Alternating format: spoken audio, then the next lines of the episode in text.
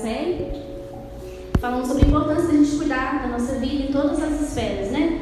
Na nossa vida espiritual, na nossa vida física, na saúde, nas finanças, nos relacionamentos, na família, na igreja. E a importância disso, né? Que nós somos incumbidos, né? Nós recebemos de Deus essas incumbências de ser bons mordomos daquilo que Ele nos deu, né? Da vida, do tempo, da saúde. Então nós temos que saber cuidar e cuidar uns dos outros também. E hoje a gente vai prosseguir nós vamos falar sobre cuidar do nosso chamado. É, cuide do seu chamado, esse é o tema da mensagem de hoje. É, vou abrir aqui lá em 1 Timóteo 3,16. A mensagem vai ser toda baseada é, nos conselhos que o apóstolo Paulo deu para, o, para Timóteo, nas cartas paulinas, né? As cartas são chamadas de cartas pastorais, que ele dava conselhos, orientações para Timóteo, que era um filho na fé né, de Paulo. E a gente vai basear né, a nossa mensagem nesses conselhos. É, diz assim, 1 Timóteo 3,16: Tem cuidado de ti mesmo e da doutrina, persevera nestas coisas, porque fazendo isso te salvarás, tanto a ti mesmo como aos que, os que te ouvem. Então, gente, chamado. Na hora que eu, que eu peguei o tema da mensagem, assim, aí eu fiquei pensando, não, chamado. Aí eu pensei, ai meu Deus, será que eu sei meu chamado? Aí começou a vir um monte de coisa. Será que eu sei? E se eu não souber meu chamado? O que é esse trem de chamado? Não sei se vocês. Não sei qual é a ideia que vocês que passam na cabeça de vocês quando pensam em chamado. Mas uh, me passa uma sensação de mistério, nossa, propósito, qual é o meu propósito? Ai meu Deus, e agora eu vou ter que começar a desvendar esse trem, qual que é o meu chamado e tal. E está muito comum hoje em dia nesse tipo de discussão, encontra o seu chamado, encontra o seu propósito e tal. E às vezes a gente fica assim nessa dúvida. Uma vez eu conheci um cara, é, conhecido meu mesmo, casado, pai de família, formado, com profissão, ele estava numa, crise. Ele falou: Eu não sei qual é o chamado da minha vida, qual é o propósito. Eu não sei se eu estou na profissão certa. Eu acho que eu que abandonar na profissão que eu estou, porque eu estou sem saber se é esse o caminho mesmo que eu tenho que seguir. Aí acho que depois ele caiu em si e percebeu que é, não precisa ficar fritando tanto nessas coisas. E a gente não vai fritar nisso hoje, tá, gente? Nós não vamos fazer uma jornada de autoconhecimento, teste vocacional, nós não vamos ficar desvendando charadas aqui para descobrir qual é o chamado de cada um, porque a gente vai falar de um chamado que é universal, que todos nós aqui temos, o mesmo. E não é nenhum for, se for uma dificuldade que Deus possa estar trazendo à luz hoje, para todos nós, para a gente entender qual é esse chamado, afinal de contas, quem nos chamou e para que nós somos chamados.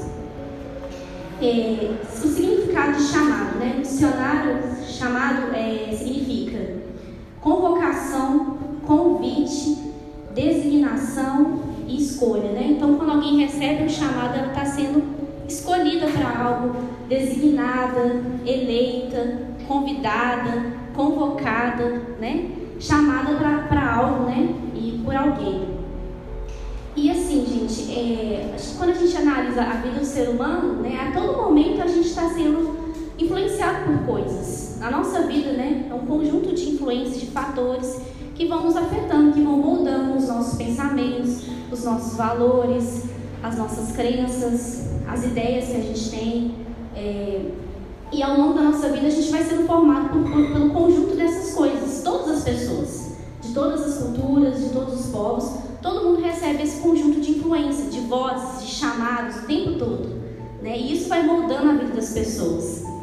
É, só que nós, cristãos, um dia né, nós aceitamos Jesus, não sei se você levantou a mão ou se você a vida inteira já estava na igreja e quando você se viu você já tinha se tornado cristão e aí você tomou um passo de realmente é, oficializar isso diante da comunidade, né? Mas a verdade é que um dia todos nós escolhemos seguir a Cristo. Ele nos chamou, assim como ele chamou os discípulos, né?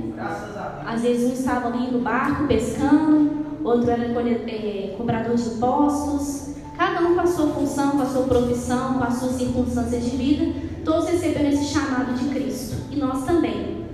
E quando a gente recebe o chamado de alguém, a gente tem a responsabilidade de responder, né? É... Só que que eu acho que muitas vezes a gente só visualiza, mas não responde, né? Tem hora. Ou então só olha pela barra de notificação assim, ignora, deixa lá dias, né? Não esse chamado que eu queria. Oi? Não esse chamado que eu queria. Pois é. Só que nós, nós temos uma responsabilidade de atender o chamado de Cristo. Né? Na verdade, a gente fez essa escolha. E essa escolha tem que continuar sendo feita todo dia, porque esse chamado ele vai se desdobrando ao longo da nossa vida, né? É, e então, diante disso, né, mesmo sabendo que uma vez a gente fez uma escolha de atender o chamado de Cristo, as outras vozes, os outros chamados continuam vindo, né? Nos atraindo, é, distraindo nossa atenção ao longo da nossa caminhada, né? Outras influências, outras crenças, outros valores, mas a gente tem que se manter no chamado né? Porque a gente tem que cuidar desse chamado, porque senão a gente vai se perder ao longo da caminhada. Porque se eu ouvir várias vozes, quem eu vou seguir afinal de contas, né? Se eu estou num caminho e várias pessoas me chamam, quem eu vou seguir afinal? E nós temos que seguir a Cristo.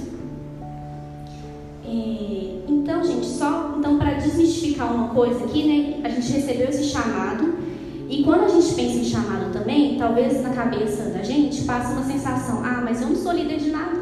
Eu não sou pastor, eu não sou missionária. Então, eu não tenho esse chamado aí que você está falando. Isso aí é uma coisa muito específica para pessoas especiais. Não é, gente. Esse chamado aqui é que todos nós recebemos, independentemente se você vai ser pastor, missionário, cantar na igreja, não cantar, independentemente se você acabou de chegar na igreja, caiu de paraquedas, acabou de chegar na fé cristã, esse chamado é universal. Então, todos nós temos essa responsabilidade. Não é só o pastor, não é só o missionário, não é só o líder de ministério. Todos nós temos, de igual modo, essa responsabilidade de atender esse chamado.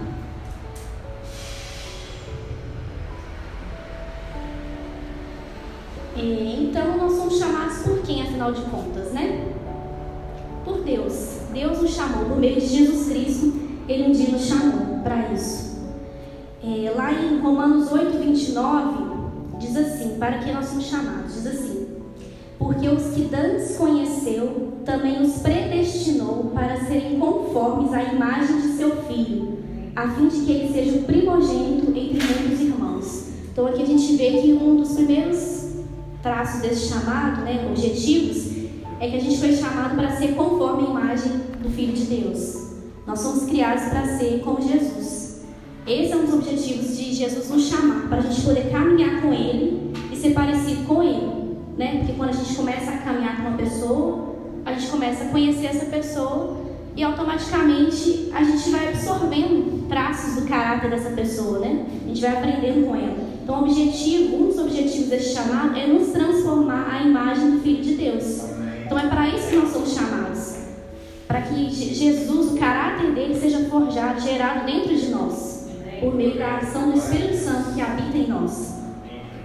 E lá em 1 Coríntios 1, 2 diz assim: aí, é, uma carta que Paulo estava enviando à igreja de Corinto, diz assim: A igreja de Deus que está em Corinto, aos santificados em para serem santos, com todos os que em todo lugar invocam o nome do nosso Senhor Jesus Cristo.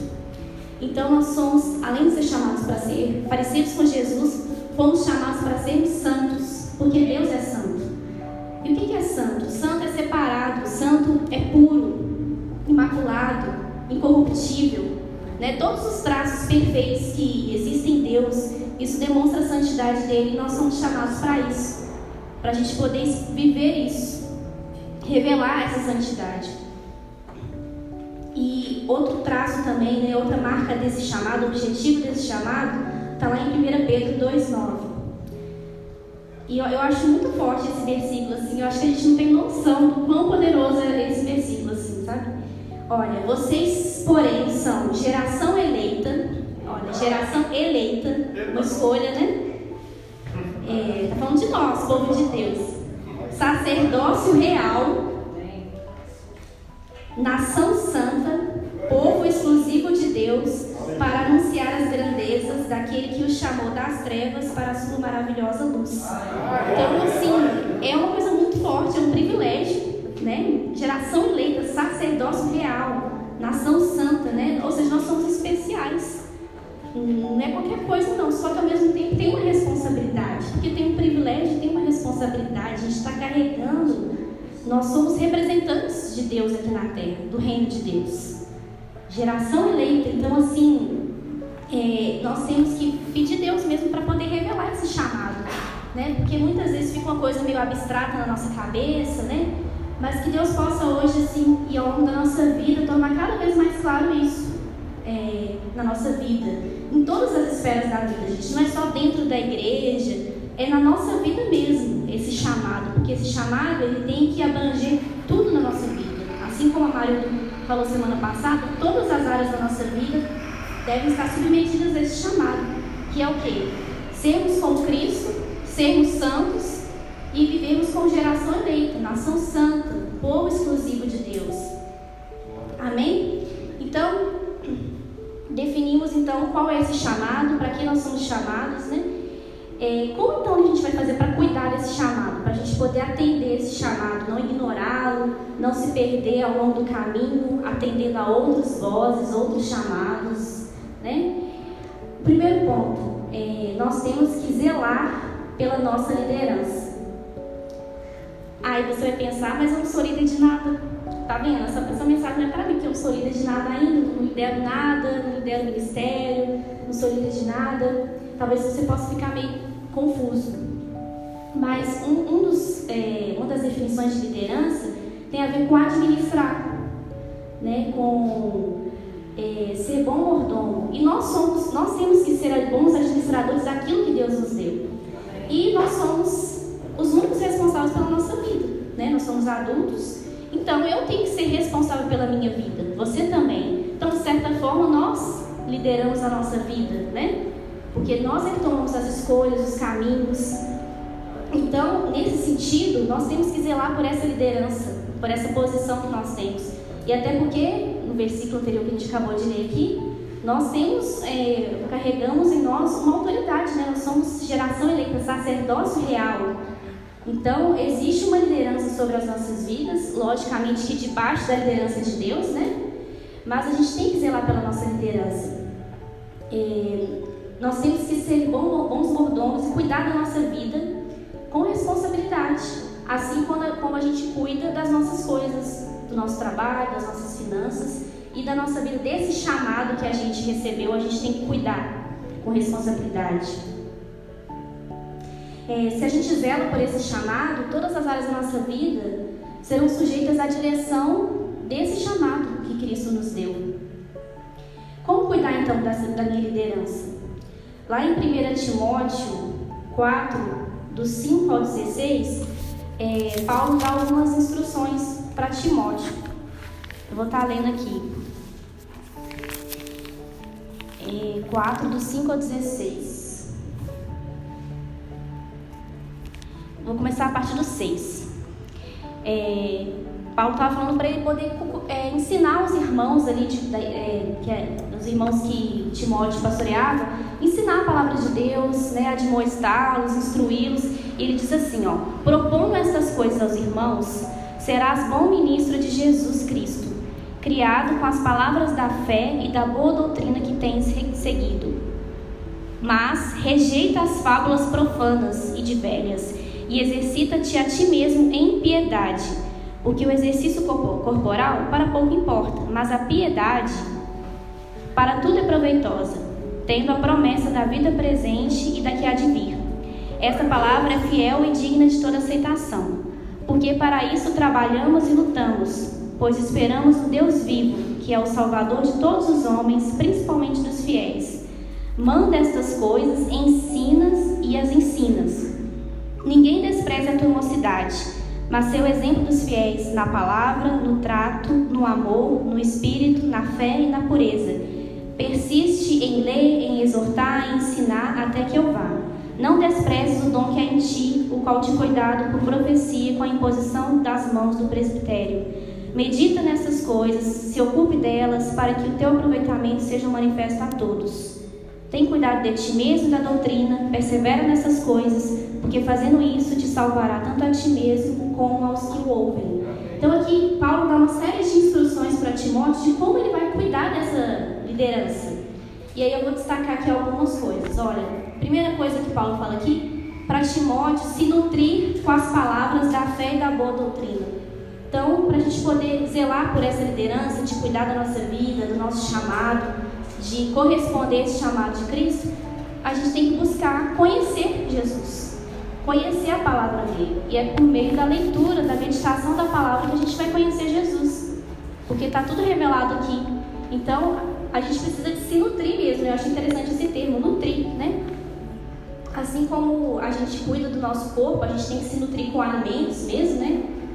Para a gente poder cuidar do nosso espírito, a gente tem que se nutrir do conhecimento, da palavra de Deus, né? Na Bíblia fala que o povo de Deus tem morrido porque eles faltam conhecimento, né? Então, assim, se eu parar de comer, é uma coisa meio lógica, né? Se eu parar de comer, o meu corpo vai enfraquecer, né? Ao longo do tempo, dos dias. E se eu parar de buscar esse conhecimento da palavra de Deus, da fé e da doutrina, eu também vou ficar fraco. Então, um dos primeiros pontos aqui para a gente cuidar da nossa liderança é nos, nos nutrirmos da fé da doutrina. O outro ponto aqui que Paulo destaca é rejeitar os falsos ensinos.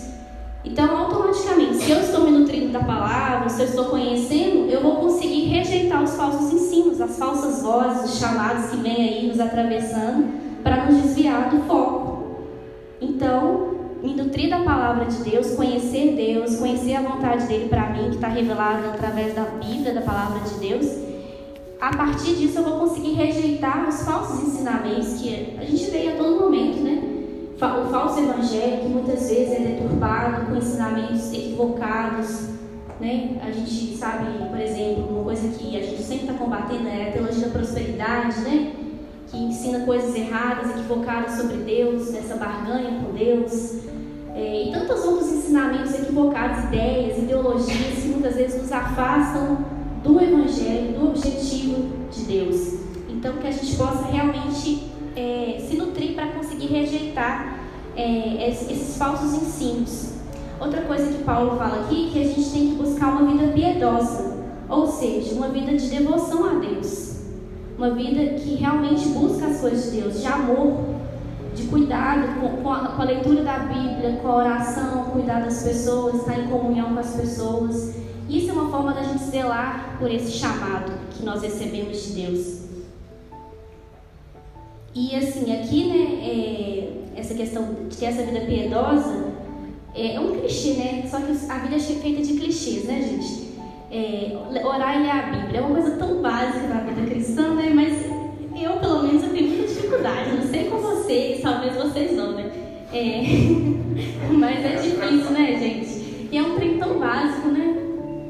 E assim, é, é, muito básico mesmo. E quando a gente pensa assim, ler a Bíblia é, é uma forma da gente se alimentar, né? Mas a gente não come com muita facilidade. Comer no mundo real não é tão fácil, não é tão gostoso, não é tão assim automático. A gente come até demais, tem hora. Aí, só que para ler a Bíblia o trem é difícil, né? Para orar é mais difícil ainda, né? Então, assim, a gente vê que muitas vezes a gente está errando no básico, gente. A gente não erra né, no macro, não. É às vezes é uma coisa pequena mesmo que a gente tem errado. E às vezes é por isso que a gente está tão fraco, porque a gente está desnutrido mesmo, né? Então, assim, que a gente possa buscar essa vida né?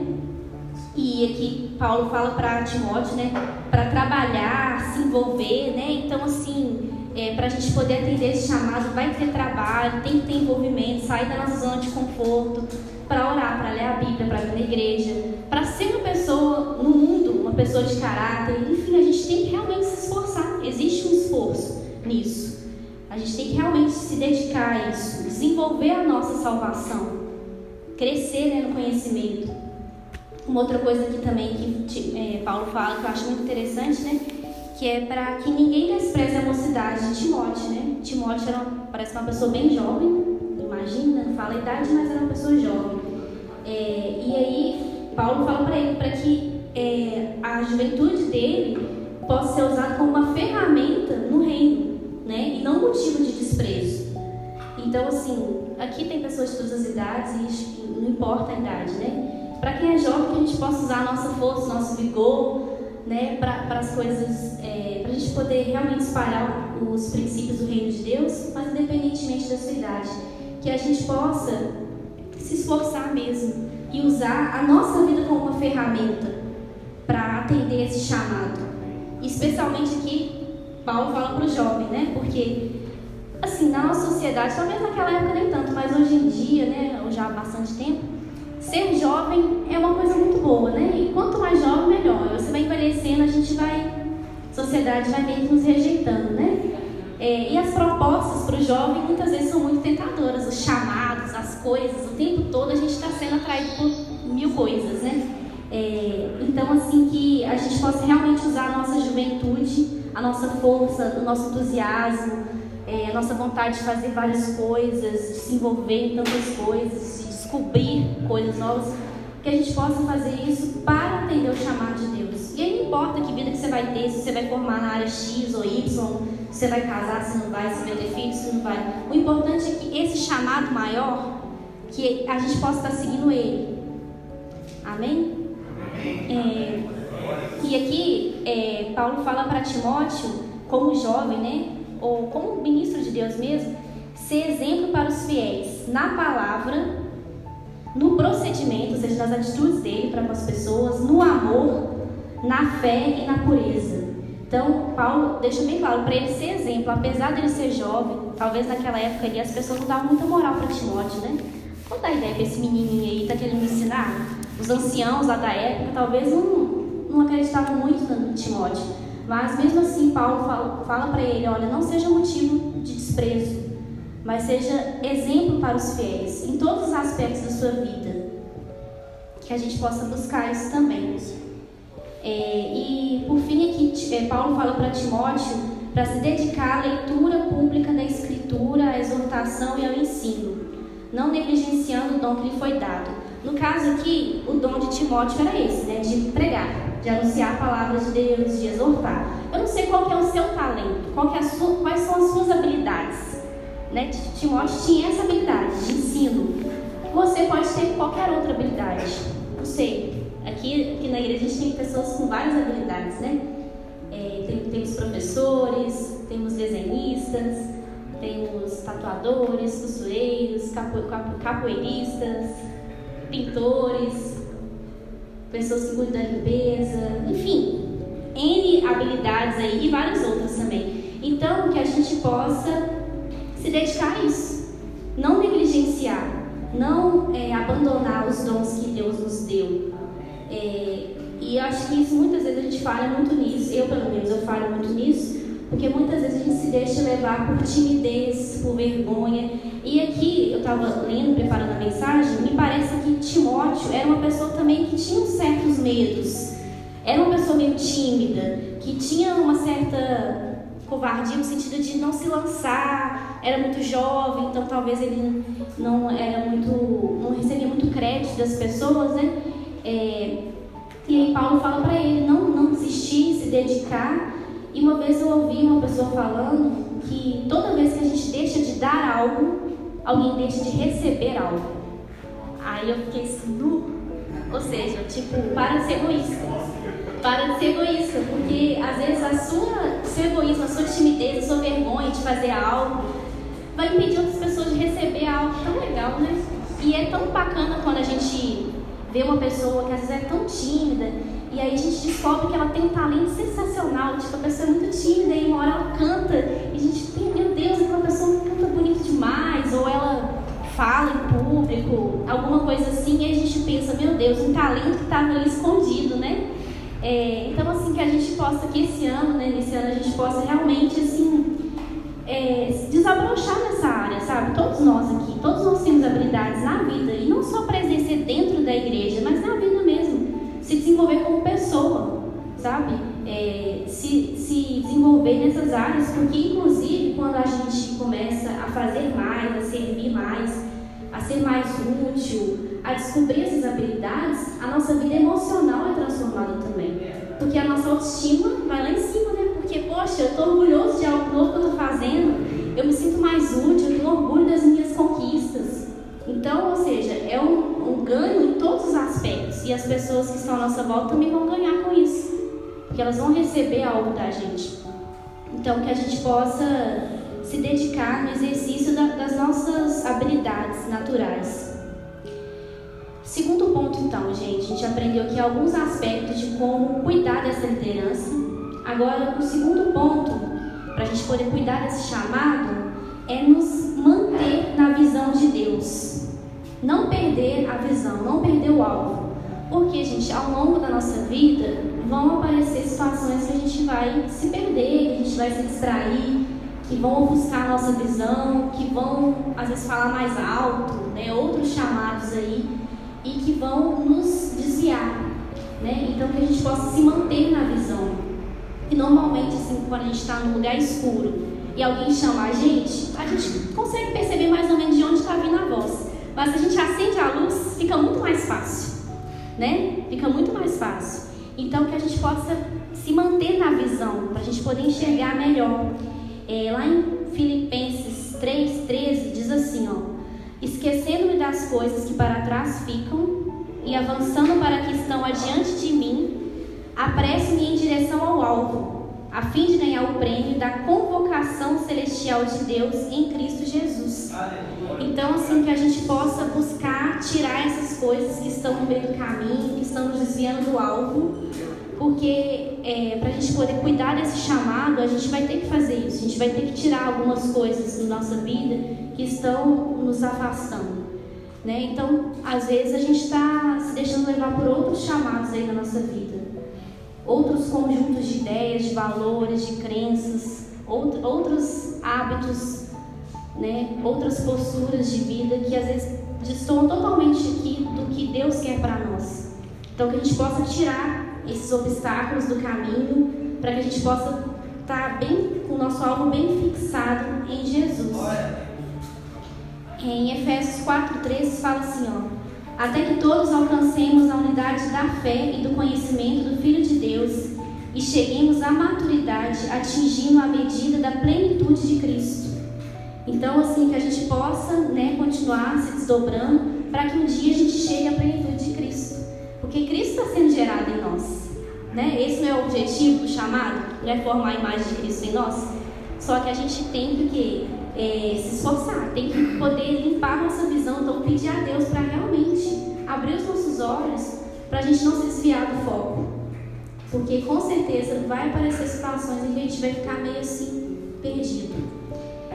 É, Paulo fala assim para Timóteo, diz assim, ó, Timóteo, meu filho, dou-lhe essa instrução, segundo as profecias já proferidas a seu respeito para que, seguindo-as, você combata o bom combate, mantendo a fé e a boa consciência que alguns rejeitaram e por isso naufragaram na fé. Né? Então, Timóteo está aqui incentivando, Paulo está aqui incentivando Timóteo é, a combater o bom combate, né? a se manter, porque alguns aqui, Paulo inclusive cita o nome de algumas pessoas que se desviaram infelizmente, se desviaram ali na fé, se deixaram levar por outras coisas, mas ele está aqui incentivando Timóteo a se manter, né? É, Timóteo recebeu uma profecia de que ele realmente seria um ministro de Deus é, na obra, no reino, e aqui Paulo fala para ele manter a fé e a boa consciência, para que ele não venha naufragar, né? Porque nessa caminhada alguns naufragaram, então que a gente possa se manter nesse alvo né? Igual a gente mesmo fala, né? Que meu alvo é Cristo, né? Vou avançar, vou crescer, ninguém vai me deter. Então que assim a gente possa buscar esse alvo. E por fim, o terceiro ponto, né, para a gente poder cuidar desse chamado, nós temos que ser referência e exemplo. É, é importante então que para a gente exerça esse chamado, responda esse chamado, nós sejamos referência e exemplo. E a gente falou também que sobre nós tem uma liderança, né? Nós somos líderes nesse sentido, né?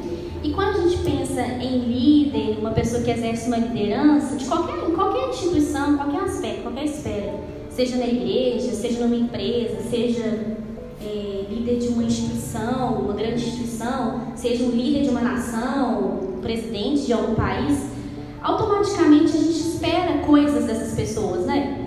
A gente não espera que um presidente da república tenha certas posturas. A gente não espera que um pastor tenha certas posturas ou que um pai de família tenha certas posturas, porque sobre essa pessoa, sobre ela, existem uma série de responsabilidades, pessoas que estão ali sob a responsabilidade dela, coisas importantes. Então, a gente não vai querer colocar na mão de um qualquer família, enfim, né? Então, é, espera-se que de um líder, que espera-se que um líder seja referência e exemplo, porque afinal de contas ele está representando ali um grupo de pessoas, às vezes um país, uma instituição, uma empresa, né? E no caso aqui nós representamos Cristo. Então a responsabilidade é grande. É, e nós temos que ser exemplo para as pessoas, não só para as pessoas da igreja, mas principalmente para as pessoas de fora, da vida, do dia a dia. As pessoas têm que olhar para nós e ver um exemplo de caráter, sabe? De pessoas confiáveis. É, e aqui, lendo a história de Timóteo, a gente percebe que ele era uma pessoa confiável, não só para Paulo, porque Paulo confiava muito nele, mas é, ele era conhecido pelas, nas cidades no entorno. Ele era alguém é, idôneo, uma pessoa responsável, irrepreensível, sabe? Uma pessoa de caráter. Ele não era perfeito, não, viu, gente? Mas era uma pessoa é, que tinha integridade, né? que era uma fé é, não fingida, né? Paulo fala isso, que Timóteo era uma fé não fingida, ou seja, uma pessoa de verdade. Ele não estava brincando de ser crente, né? Era uma coisa sincera. Então, assim, que a gente possa ser referência e exemplo na nossa vida. E aqui, Paulo vai listar uma de características que se espera que uma pessoa, no caso aqui, está falando de uma pessoa que quer ser bispo. Mas aqui a gente pode pensar em qualquer, talvez em qualquer outro ministério, não necessariamente só o bispo, porque aqui nós não somos bispos, né? Enfim, é, mas nós somos líderes, né? Então aqui, ó, umas características interessantes que Paulo é, elencou aqui, que é interessante que exista numa pessoa que deseja ser bispo. Olha, diz assim. É, essa afirmação é digna de confiança. Se alguém deseja ser bispo, deseja uma nobre função. Nós também temos um nobre chamado, né? Lembra que nós somos geração eleita, sacerdócio real? É, olha, é necessário então que seja uma pessoa irrepreensível, marido de uma só mulher, sóbrio, prudente, respeitável, hospitaleiro, apto para ensinar, não dado muito vinho, né, uma pessoa não beberrão, não violento, mas sim amável, pacífico, não apegado a dinheiro, né, não avarento. Ele deve governar bem a sua própria família, tendo os filhos sujeitos a ele com toda dignidade é, pois se alguém não sabe governar sua própria família, como poderá cuidar da igreja de Deus? Não pode ser um recém-convertido para que não se ensoberbeça e caia na mesma condenação que caiu o diabo. Deve também ter boa reputação perante os de fora, para que não caia em descrédito nem na cilada do diabo. Então aqui Paulo elencou uma, uma série de características que essa pessoa teria que ter. Aí eu fiquei pensando assim, mas gente, eu não vou ser pastora. né? talvez a maior parte de nós aqui não vai ser. Então, como é que isso aplica à minha vida, né? Afinal de contas, né? E quando a gente vai analisar cada uma dessas características aqui, é, só tem uma que diz respeito a uma habilidade, a um talento. Aqui fala apto a ensinar. Ou seja, uma, pessoa, é uma habilidade que nem todo mundo tem, né? Nem todo mundo tem facilidade de ensinar, né? Mas todas as outras características aqui dizem respeito ao caráter. Ou seja, é mais importante ser do que fazer. Né? Porque às vezes a gente conhece pessoas que têm mil habilidades, a pessoa sabe fazer tudo, mas é de péssimo caráter. Não vai adiantar nada, porque não, a gente não confia, a gente não consegue confiar numa pessoa que não tem firmeza, que não tem caráter. Então, assim, que a gente possa buscar isso na nossa vida, temos um caráter transformado. Claro que nós temos que buscar nos dedicar às nossas habilidades, né? Que cada um que vai ter, cada um vai ter, cada um tem várias, né? Mas que a gente possa buscar ter o nosso caráter transformado, a imagem de Cristo, porque isso é o mais importante. É, e é isso também que as pessoas de fora esperam de nós, né?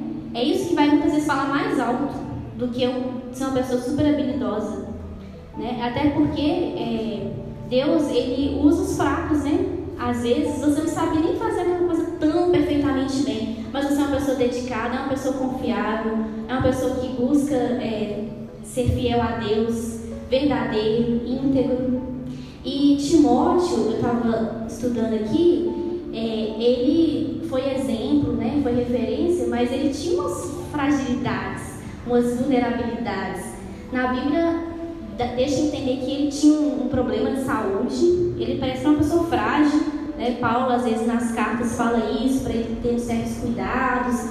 Né? Então, ele tinha uma saúde meio frágil, ou seja, ele não era um super-homem, não, ele era uma pessoa normal, como a gente tem, como a gente é. E também, é, pelo que eu estava estudando também, parece que ele era uma pessoa mais tímida, mais retraída, né? Precisava de uns incentivos, tipo a gente assim? É, que às vezes fica com medo de se lançar nas coisas, de fazer, de tentar coisas novas, né? Talvez se importe mais com a opinião dos outros, ou qualquer outra coisa. Ou seja, Timóteo era gente como a gente. Só que mesmo assim, mesmo apesar das dificuldades, ele era também muito jovem, talvez isso talvez Paulo foi muito corajoso, né, de confiar num cara menino tão jovem, tipo, Paulo, Paulo não era qualquer um não, né, gente? E ele confiou no, em Timóteo, que era um jovenzinho. Mas por que será que Paulo confiou em Timóteo?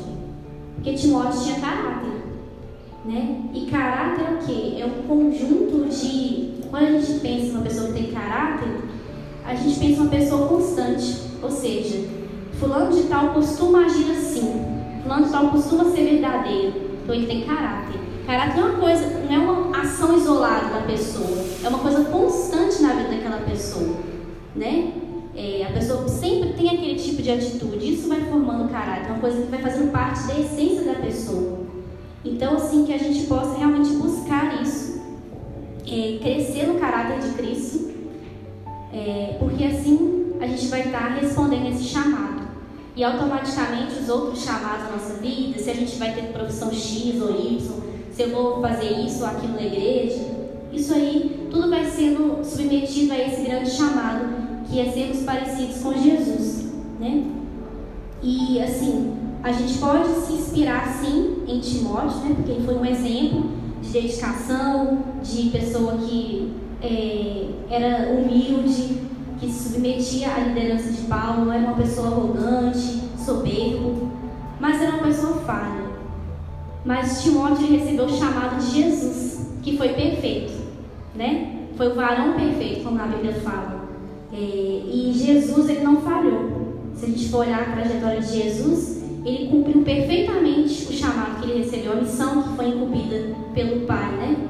de vir até aqui na terra, de se fazer homem, de sofrer como homem, de morrer, de ressuscitar, nos salvar. Né? Então, assim, que a gente possa atender ao chamado de Cristo, de andar com Ele, de conhecer Ele, assim como os discípulos conheceram. E realmente querer conhecer mesmo, sabe? Querer que é, ser parecido com Jesus, sabe? Que a gente possa pedir isso a Deus hoje. E revela Jesus, o Espírito Santo, a Bíblia fala que o Espírito Santo ia nos conduzir a toda a verdade e nos revelar Jesus. Então, assim, que a gente possa buscar isso. Vamos ficar de pé? Vamos orar.